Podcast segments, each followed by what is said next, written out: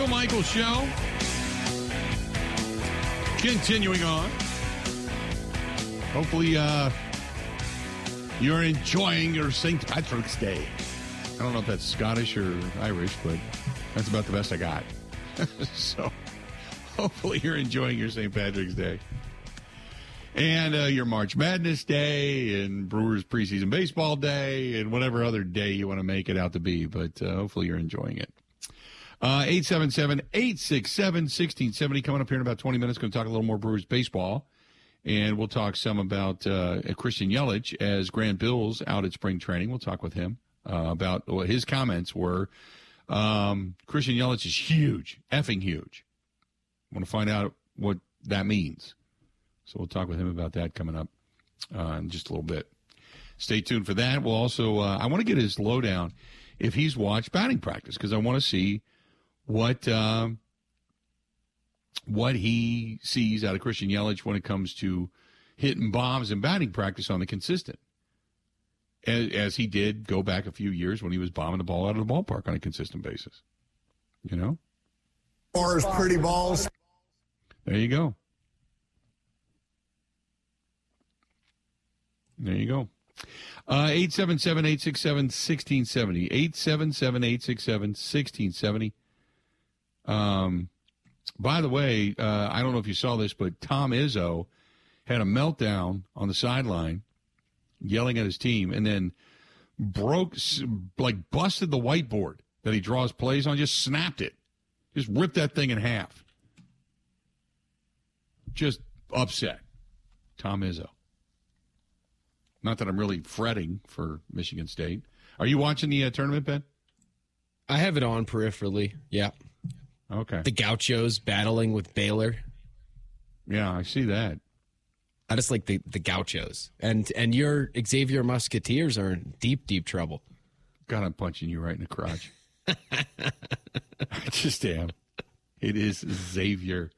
You shouldn't have said uh, it. What what are they? Uh, what, I didn't even see what that score is right now. As a matter of fact, they're down what 51 uh, 51-38 to Kennesaw. Now this would be the biggest upset in the tournament so far, right? Or no, no, uh, Princeton. Oh yeah, that's right. That's right. Beat that's Arizona. Right. Princeton. Princeton. Actually, Ross Tucker. I, am gonna go find the video. Ross Tucker had a great reaction. A diehard Princeton fan. Oh yeah, he's all Princeton all the time. Ross Tucker, very intelligent dude from there he's jumping around with his daughters and he's yelling, "Yeah, we're getting ice cream and I get beer." well, remember he said that if he went into the darkness retreat, uh, we said, "What would you look forward to?" And he said, "Sleep." He'd, he'd drink a few beers in the dark and go back to sleep. I have it. So there you go. Do you have it? Go yeah. ahead, play it. Ross Tucker, when he found out. Her- yeah! Ice cream! We get ice cream! I get beer!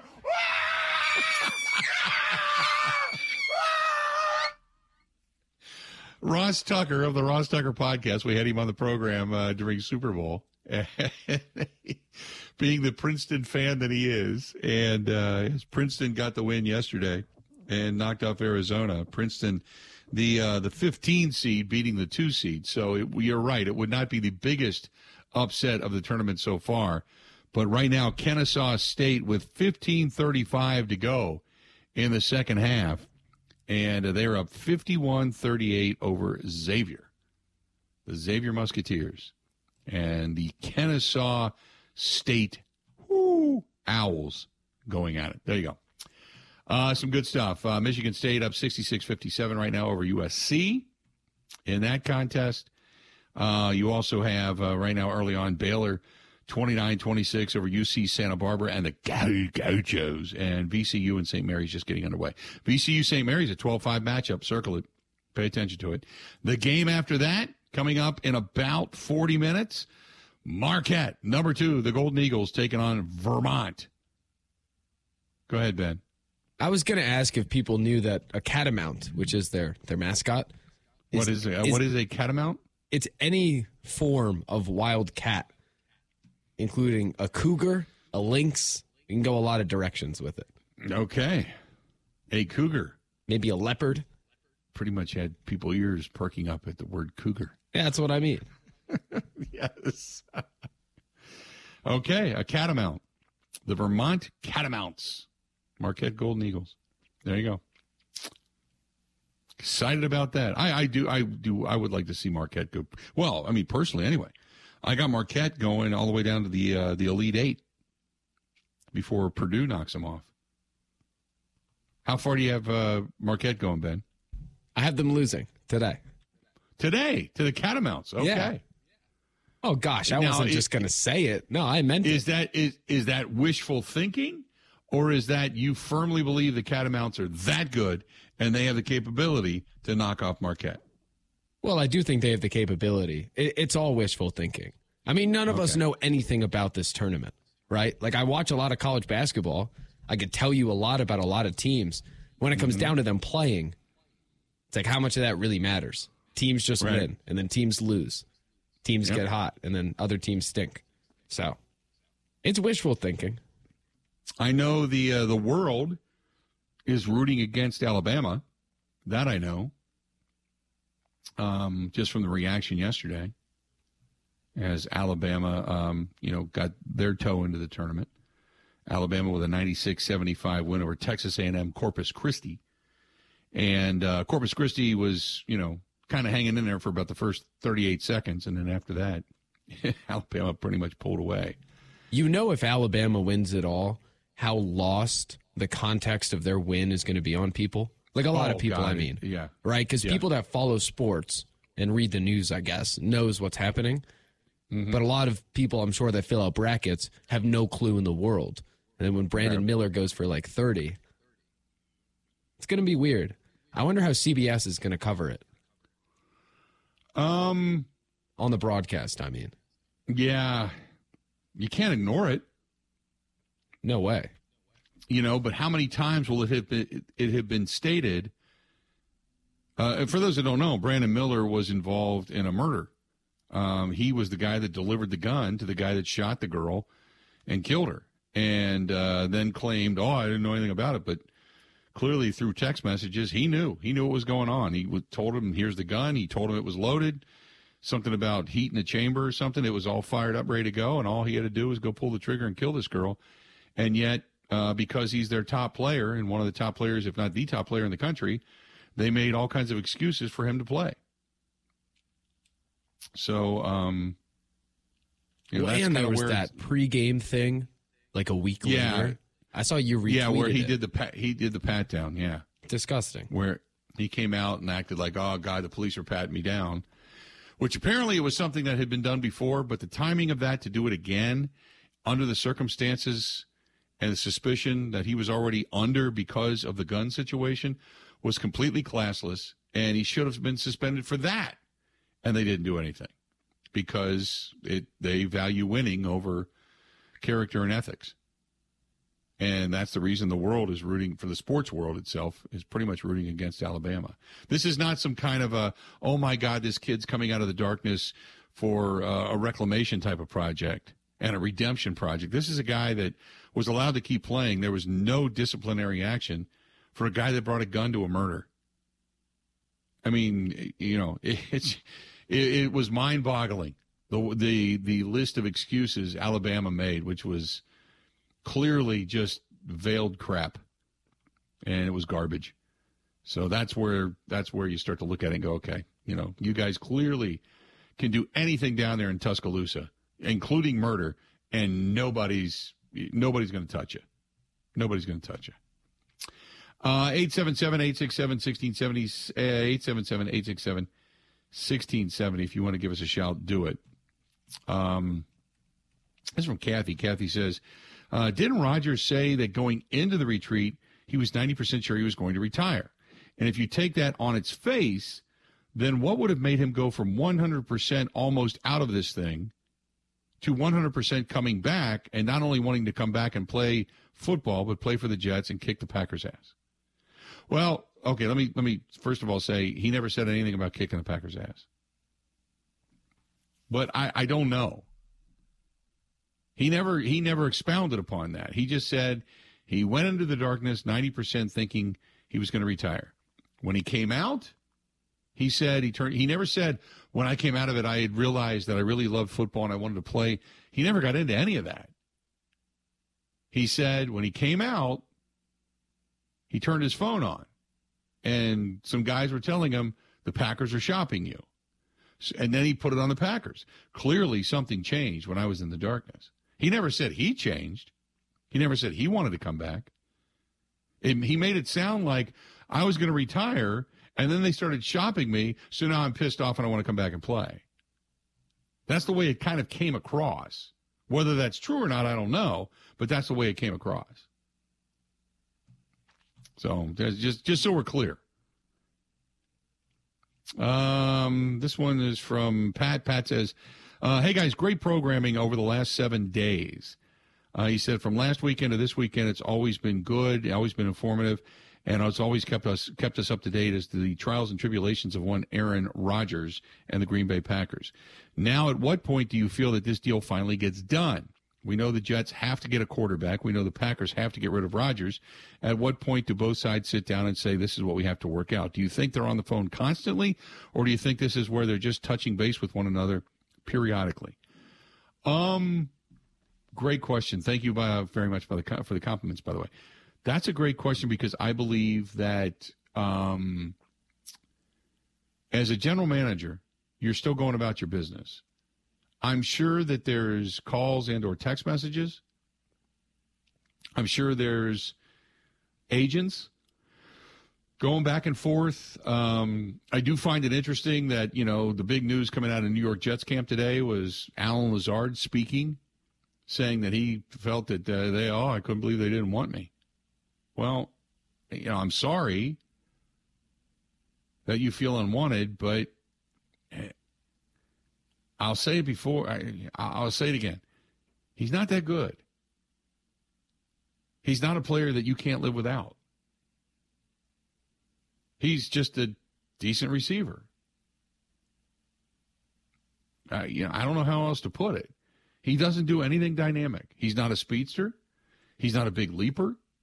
He's not got these tremendous one-handed catches he's a, a, a, solid route runner and dependable and you know maybe a little above average but for the amount of money you got and for what the packers are wanting to do and the money they have to spend no. Not at all. Not at all. I i, I don't find it shocking or what have you that they didn't show interest. I, I just don't.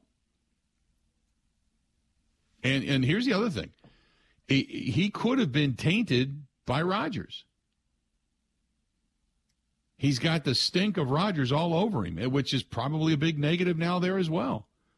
And I'm sure they're probably wondering, you know, hey, we know David Bakhtiari's all in, and he's a, good tutor and good guy, and but you wonder what it's going to be like for David Bakhtiari to be in that locker room and not have his guy there.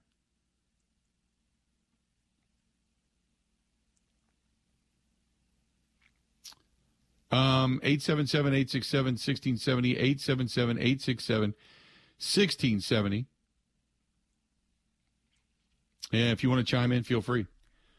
Uh, when we come back, I'm going to talk a little baseball. Uh, Grant Bilse down at spring training. We're going to talk with him, uh, and I want to get to because he had he had said that uh, Christian Yelich is effing huge, and I want to get clarification on that. I want to know if if Christian Yelich is like bombing a baseball, or he's just bulked up, or both, or neither, or what? So we want to find out. We're going to talk with him when we come back. Hey, uh, big doings going on. Not only is it uh, Green Beer Day, but uh, one of the best fish fries around, Stoley's Hog Alley out in Oconomowoc.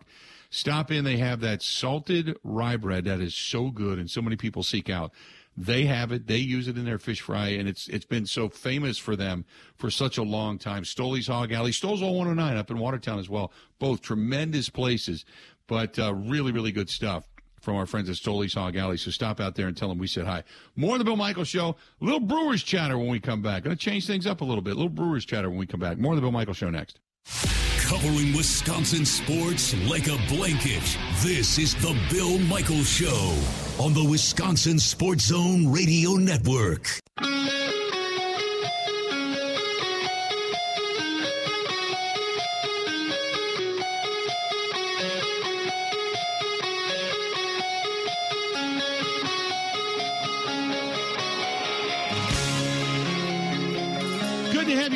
On this Friday.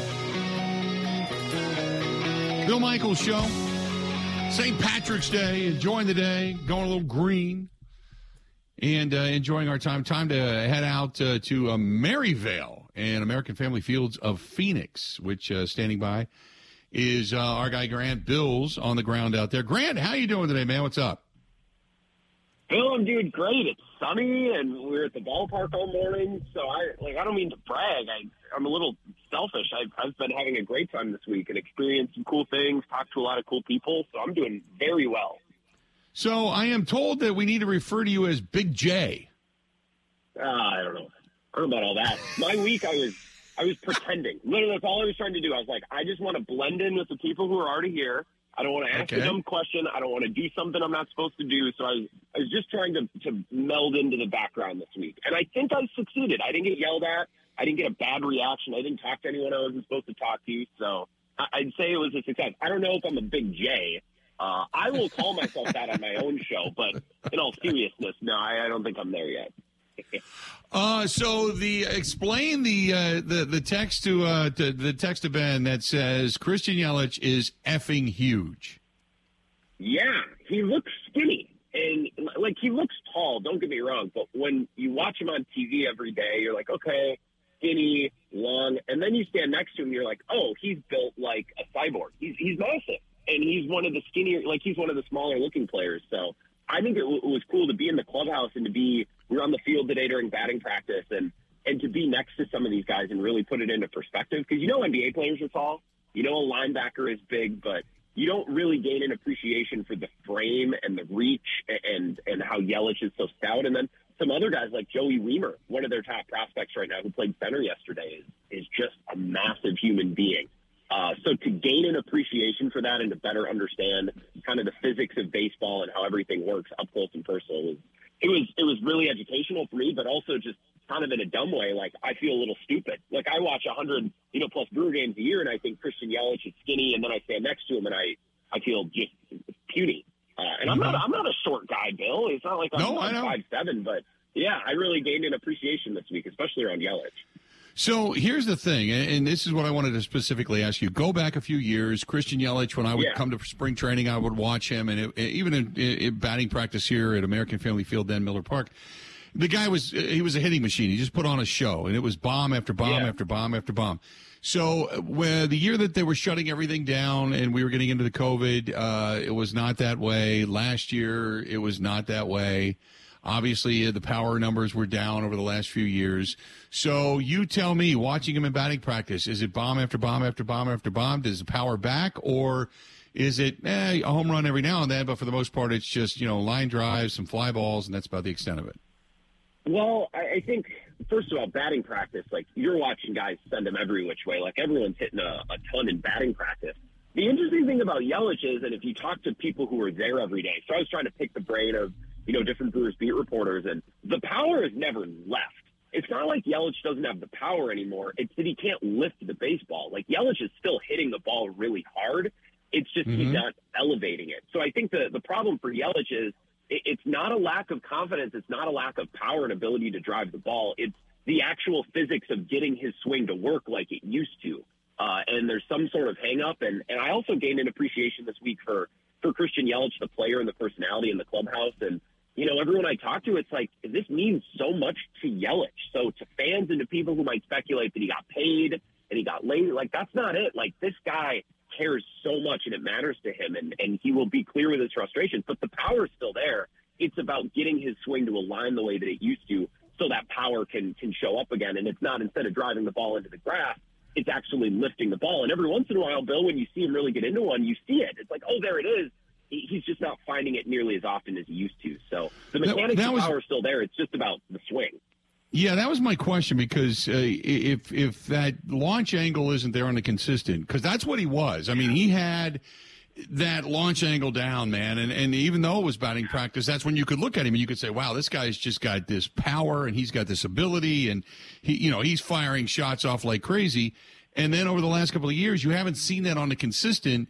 And that's been part of the issue is that he he'll hit the ball hard, he'll give you some doubles and such, but he's not going to go back to the 40 home run season that he had years ago that everybody kind of anticipates and what they're kind of paying him for. You know, that's what the, that's where he made his bones. Yeah. So when I look at it, I always ask, is he bombing the baseball? Because if not bombing the baseball, then because also Ben and I, now you can get in on this if you want, but we got a, a bet, uh, 18 and a half is the home run total. I'm taking the under. Okay. I took the under last year and I won. I took the under last year and I ended up winning that bet. This year I'm taking the under 18 and a half home runs. So if you're going to take a be a betting man, are you going the over or the under? Oh, I mean the thing is, is he'll have like a great 48 hours. Like he'll have a home run or, or a game where he hits two home runs. So even with his, his limited total the last couple of years, and I don't know, 18. Maybe it's just because I'm down here. I feel like I'd want to bet the over and, and cheer for it, but he doesn't elevate the ball a lot. The weird thing, Bill, is when he does it, he does it like twice in a game. Like uh, last summer, it would be he had that grand slam, and when he hit a home run, it was the biggest deal in the world. Or he hit two in one game. It's it's weird how it showed up. I would bet the over, but that's probably me being hopeful. Like if he could get to 20 home runs, that would be such a, a boost. It's obviously not what he was, and like you right. said, not what they're paying him for. But I think I'd bet the over and just be hopeful. It's all still there. He just he just has to tap into it. Right. That's the that's the question because uh, you know now again if he's going to be batting leadoff, then that maybe changes things as well. Where he's not you know trying to grip it and rip it, he's just trying to get on base. Uh, but it's still I, I I go back to the you know the money he's making and the way he made it. He made it off of the bomb. He made it off of being one of the most dangerous hitters in baseball, where it didn't matter where you put it. That if he got a hold of it, he was taken out of the ballpark. And if all he's doing is you know knocking a bunch of base knocks, that's great. If he's just trying to get on base, but it's not the same yeah. thing as what he's actually being paid for and the runs that they need batted in on this team. You know what I mean?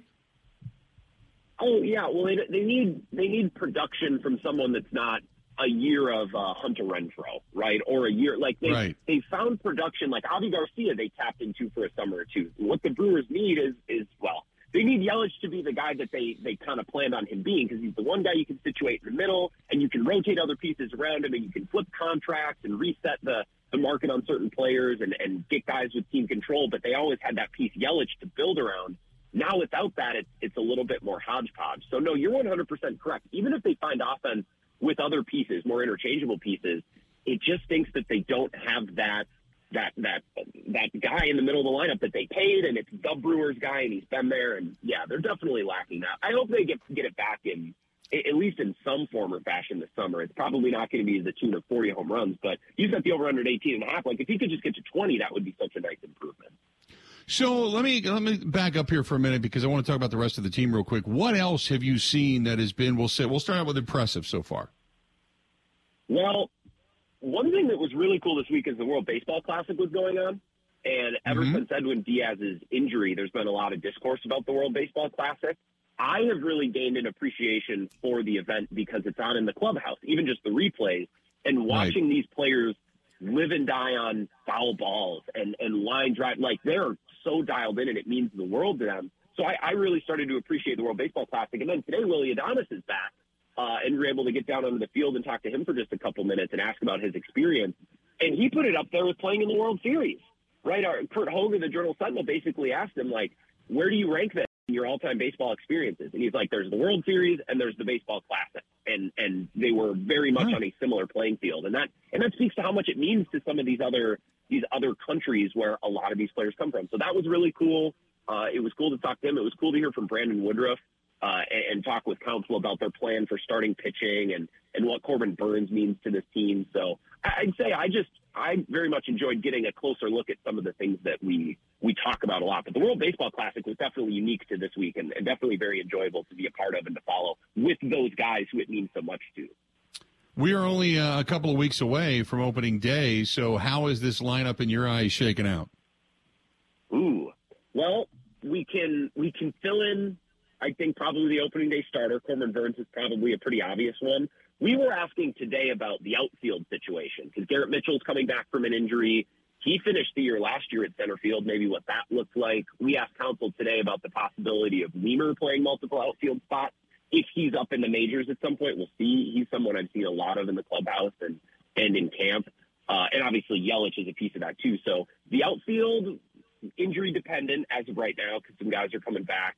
The infield, I mean, just trying to get an answer out of Counsell on uh, Brian Anderson and where he might play. It's like pulling teeth because Craig Counsell doesn't like to anoint roles and he doesn't like, you know, that's why they like interchangeable guys. They like moving guys around. But I'd say today it was interesting to hear about the outfield, and I, I think they're exploring so many possibilities, which is exciting. It was also cool to hear Counsell talk about today um, that opening day means a lot. And for all that Craig Counsell poo-poos lineups, right, and the lineup's going to change throughout the year, and, and he, he's very much, you know, been about that in his time as the Brewers manager. He also admitted and, and talked pretty openly, and it was cool to hear him say, like, opening day means a ton. It means a lot to my guys, so it's going to mean a lot to me. So I'm not going to poo-poo the opening day roster as something that doesn't matter. It'll change. Opening day matters a lot, and, and they're still sifting through some injuries and some roles. But I'd say we can we can chalk in the the guys who we expect, write that in in pen, and then maybe some of the outfield spots injury dependent, and, and maybe some of the infield spots, Brosseau, Anderson, kind of who's performing at the time. We'll have to wait and see. Uh, give me real quick your thoughts on bullpen because to me, you know, you know kind of what your position players are. You're hoping for the best offensively. You know your starting Yeah. rotation's pretty solid, but the bullpen's probably going to be one of the bigger question marks. I know that it's Devin Williams' job to lose as the closer. Beyond that, give me your thoughts on the bullpen. Well, there's a lot. There's a lot of different guys. I think when you start thinking about the bullpen, Bill, you have to think about the bottom of the starting rotation, right? Who is not going to make the cut? Because they have seven bodies for ostensibly five spots. You have Burnes, Woodruff, Peralta, Lauer, Wade Miley is back, Adrian Houser's in the mix. Like you, you have a lot of potential options. Aaron Ashby, who just threw for the first time this week, just playing catch, coming back off of his injury, so he hasn't even he doesn't have bullpen, he hasn't thrown any sessions yet, just literally playing catch. So whoever doesn't end up in the starting rotation, feeling like maybe that's going to be Houser. Maybe he's suited more for a reliever role this week. He's going to end up in there, uh, and potentially Aaron Ashby, depending on when he's ready and and how the rest of the rotation looks. Devin Williams is obviously the back end. Filling in the middle could be interesting. We saw Hoby Milner throw the other day. Uh, he's someone who's been pretty open and, and talked about his role with us in the clubhouse. But Craig Counsell said today, you know, for all, for all the discussions we have about starting rotation and Corbin Burnes and Woodruff and those top line guys, he said multiple times today to us, in order to win games and for order for this team to be successful, the bullpen is going to have to get guys out. Right, as much as you want length from Burnes, and he said multiple times, Burnes needs to get innings. He needs to get out for, outs for us, and same with Woodruff but the bullpen is going to have to do damage and, and be a unit that gets guys out. So it's going to be a process. I think you start with Williams and you start with the guys who aren't going to quite make the cut in the starting rotation, and then you can fill in the rest. By the way, watching Williams in the World Baseball Classic, he was um, he had an amazing inning the other night. I mean, it was it, it could have been a, an immaculate inning if just a couple things go differently. Like he looked incredible. So the excitement around Williams is a lot, and then I, I start to pencil in the guys who aren't in the starting rotation. That's how I'm looking at the bullpen so far. Grant, good stuff, buddy. I appreciate it. Uh, keep doing the Big J stuff. That's okay. You, you, we'll label you the Big J. You can do that. We're, we're good with that. And right. uh, you, you enjoy get the to- rest of the sunshine. Yeah, I appreciate it. If I get the title from you guys, then it counts. I don't care about anything else. Thanks for having me on. Bill. I appreciate it. All right, buddy. Talk to you later. There you go. That's Grant Bilse joining us for a couple of minutes Kiss on my the ass. hotline. Big J, Big J, Big J journalist. There you go. Uh, that's Grant Bilse. We He's have to down be uh, careful with him, Bill.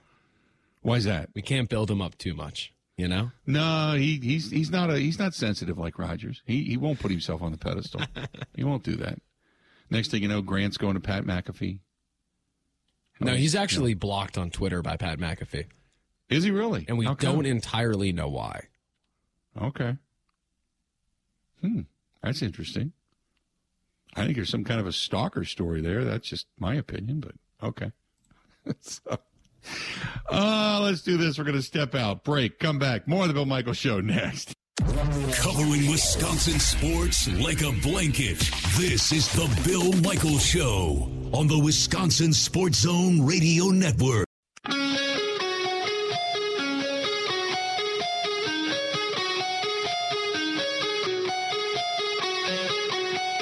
Welcome back. Uh, I got a nice note from Kathy and her husband Steve, who uh, said they went to Buzzard Billy's last night, and they had kind of the uh, pre Fish Fry Friday, and uh, said they had a great time. But uh, more so, they were impressed with upstairs. They'd never been to the Starlight Lounge before, and uh, said what a great time. Uh, they had they were in town to visit their daughter, who's going to UW lacrosse, and said thanks for the uh, heads up. Great place. Said hi to Heather on uh, our behalf, which is awesome. Heather is the general manager out there, and wanted you to know two thumbs up. Two thumbs up for uh, Buzzard Billy's out in La Crosse. Also, big time sponsor of our motorcycle ride as well. So great people, Buzzard Billy's. Joining us now on the hotline, our guy Mike Clemens is here. Michael, how you doing, pal? Good. Happy St. Patrick's Day to everybody. I'm emerged from the basement where I've been kind of going over the files from last year, and this is where I watched the tape and stuff. So I've been off the ticker. I don't know if there's been anything new. Uh, I know you you've got those three or four boards right in front of you all the time. What's going on? In terms of free Tonyan signed with the uh, the Bears. That's about the extent of it. Well, yeah. So that's one thing I wanted to bring up. I, you know, uh, Robert Tonyan is one of those guys that Aaron Rodgers said, "This is one of my guys we got to have back." And it's not like he's, you know, 39 or 40 years old.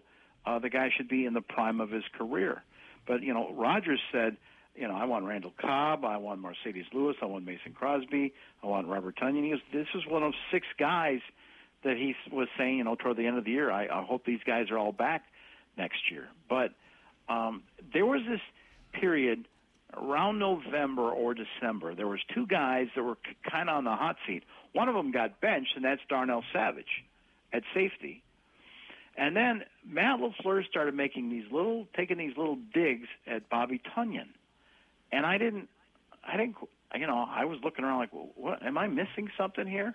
Because to me, I saw the guy running routes. I saw the guy occasionally get open, and Rodgers ignoring him and just going to other targets, or them just not uh, going to him. And I couldn't tell if he was, if he was missing blocks or whatever. You know, at the end of the season, there were some things that you know, a couple of people told me that in terms of stats, and I think Pro Football Focus made a mention of this that his numbers were down in yards after the catch. Um, his numbers were down from his productivity uh, in the end zone.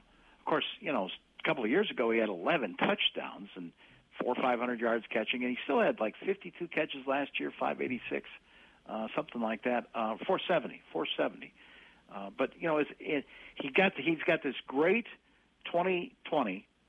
Then uh, he has the the torn ACL in the game against the Cardinals, and then we see him at you know at practice all last year during OTAs in summer, trying to get back from that uh, ACL. And I thought it was pretty amazing that he got on the field, um, considering the injury he had. But at com at at the end of the season, Matt LaFleur, you know, he had that touchdown catch against the Vikings toward the end of the year.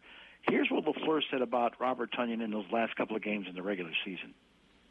Yeah, I think he's he's another guy that's stacked two really good games back to back, and it wasn't just it wasn't just um, you know obviously cut a, a, a off schedule touchdown um, on, on the on the on the broken play from Aaron or whatever, and but I thought in the run game as well, you, he was more physical and um, just he's got to keep stacking them. Well, at least he had a back-to-back game. Maybe he was starting to feel better after that. Uh, you know, coming back from that knee surgery that he had the the off season prior. I guess, I guess. And then we're talking to Gutekunst at the combine, and of course we spent an hour with him, uh, recorders off uh, in the conference room there at the team hotel. Then he did a national press conference, and one of the one of the reporters, national reporters, asked Brian Gutekunst about, "Hey, what do you think about this? Uh, you know, this class of tight ends and defensive backs?" And here's what Goody said.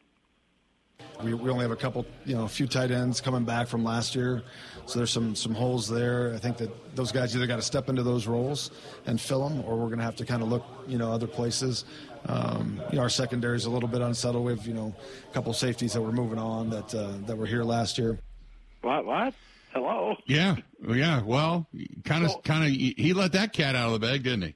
Yeah. Now they started this thing toward the end of the season about Adrian Amos, like maybe they were going to bring him back, and that might be a money thing, and because you know they're strapped salary cap wise. Although I thought he had a good season, but you start talking about tight end. Okay, Marcedes Lewis, 38, 39 years old.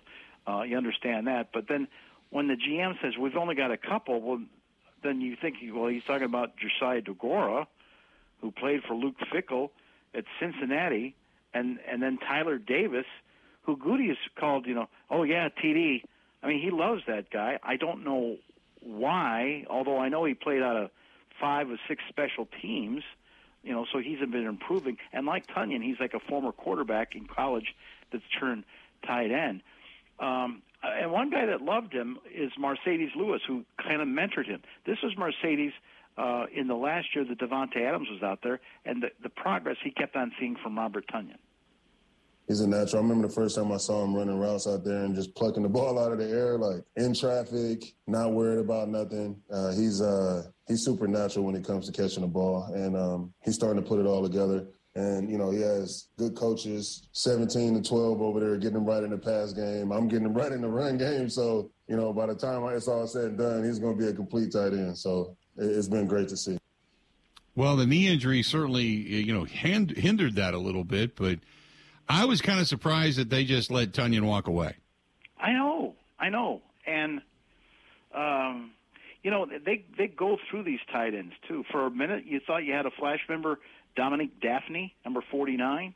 Yeah. The, the guy had been the bouncer in Des Moines, and he came on. He almost looked like uh, A.J. Dillon out there, like as a tight end, uh, playing on special teams, caught a, a touchdown from Aaron Rodgers. When, once he got the ball, you wanted to see what he could do with it.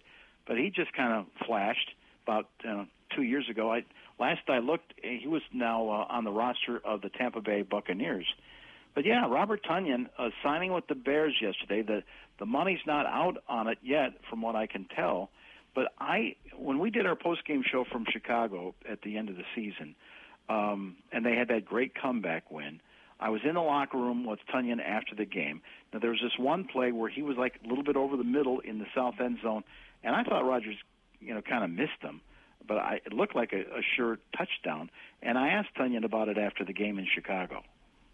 Um, you, uh, for uh, debate when we see the film, yeah. So, uh, um, yeah, but um, we'll see. Yeah, I mean, again, like it's football. There's contact and there's bang bang plays. So, not blaming or pointing the finger, but you know, I just as a competitor, you want that you want that play, you want that touchdown. So, uh, yeah, we'll just I'll look at it and see what I could have done better. The Bears offense is putting up some points, but then Christian gets that big PI on the left hand side. Yeah that kind of seemed like it really flipped the momentum. Yeah, I mean, yeah, we, uh, you know, again with football, like you know, there's you get calls, you don't get calls, and thank God that that you know one went in our favor, and it kind of just kind of helped our drive, you know, stay alive and keep going. You get Bears Packers games are special. Yeah. Oh yeah. I grew up watching them as a Bears fan, and then you know, and then now, but uh, yeah, de- there's definitely a different focus and a sense of urgency, no doubt when you see when you see the blue and orange. Tell me about your bye week. I mean, how you feel right now, good. heading into your bye. Yeah, good. Um, just gonna go, just you know, stay in shape, stay healthy, uh, just work on some things uh, with you know physical therapy and stuff like that to keep my you know my body going and my you know knee going. So yeah, I'm just excited to kind of just keep on working. And then we got uh, what four more games, five more games. And we went out and see where life takes us. Robert Tonyan, thank you. Yeah, absolutely. Thank you. Interesting that uh, he did happen to drop there, Mike. That oh, by the way, I grew up watching the Bears. I was a Bears fan. Hey, so now he's going Bears to the Bears. Fan. Maybe it's that interview yeah. is why why Gutekunst changed his mind on him. But maybe yeah, that's so, what it was. Yeah, maybe so he I was mean, a spy the whole time. right. well, I don't know. Since the Bears have the had the number one pick overall, how'd that work out? But um, yeah, I just uh, I I thought that that was a guy who you'd think like in his second year would come back, but and we still don't know what the money is. But he's going to a team that's got Cole Kmet, uh, so they they stacked that up. Uh, there, it, it is a good draft class at tight end. That's what Gutekunst must be relying on. I don't know if he thinks that there's another tight end out there that he can pick up, but you know they it would help Jordan Love to have a solid tight end besides Josiah, Josiah Deguara out there uh, to fill that role as, as he takes over at quarterback. Jarran Reed you know, a defensive tackle. He's going back to Seattle for a $10 million deal for two years. Uh, so he was just one year in Green Bay, but I thought he did a, a good job. Uh, Krys Barnes, uh, Jordan Love's roommate, his best buddy, the linebacker, he's leaving since they've got De'Vondre Campbell and Quay Walker back there and Isaiah McDuffie.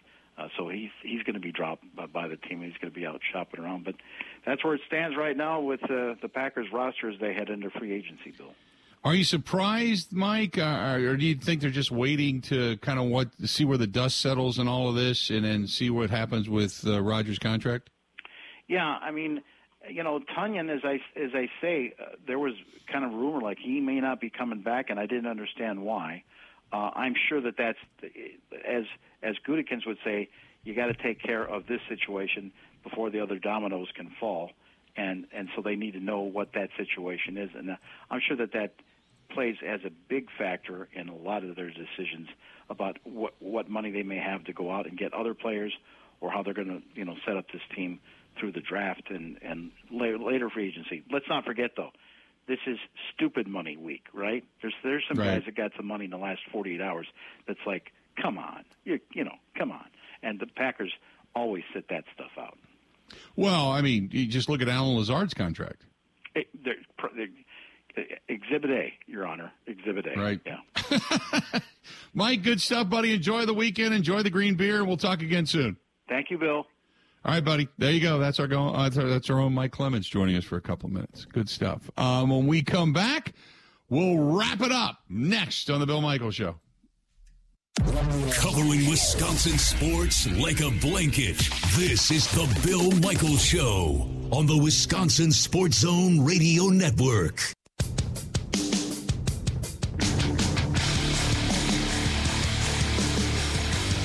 Good to have you back. A couple of minutes before uh, we get out of here on this St. Patrick's Day. By the way, Marquette and Vermont tied at five apiece early on in that contest, obviously.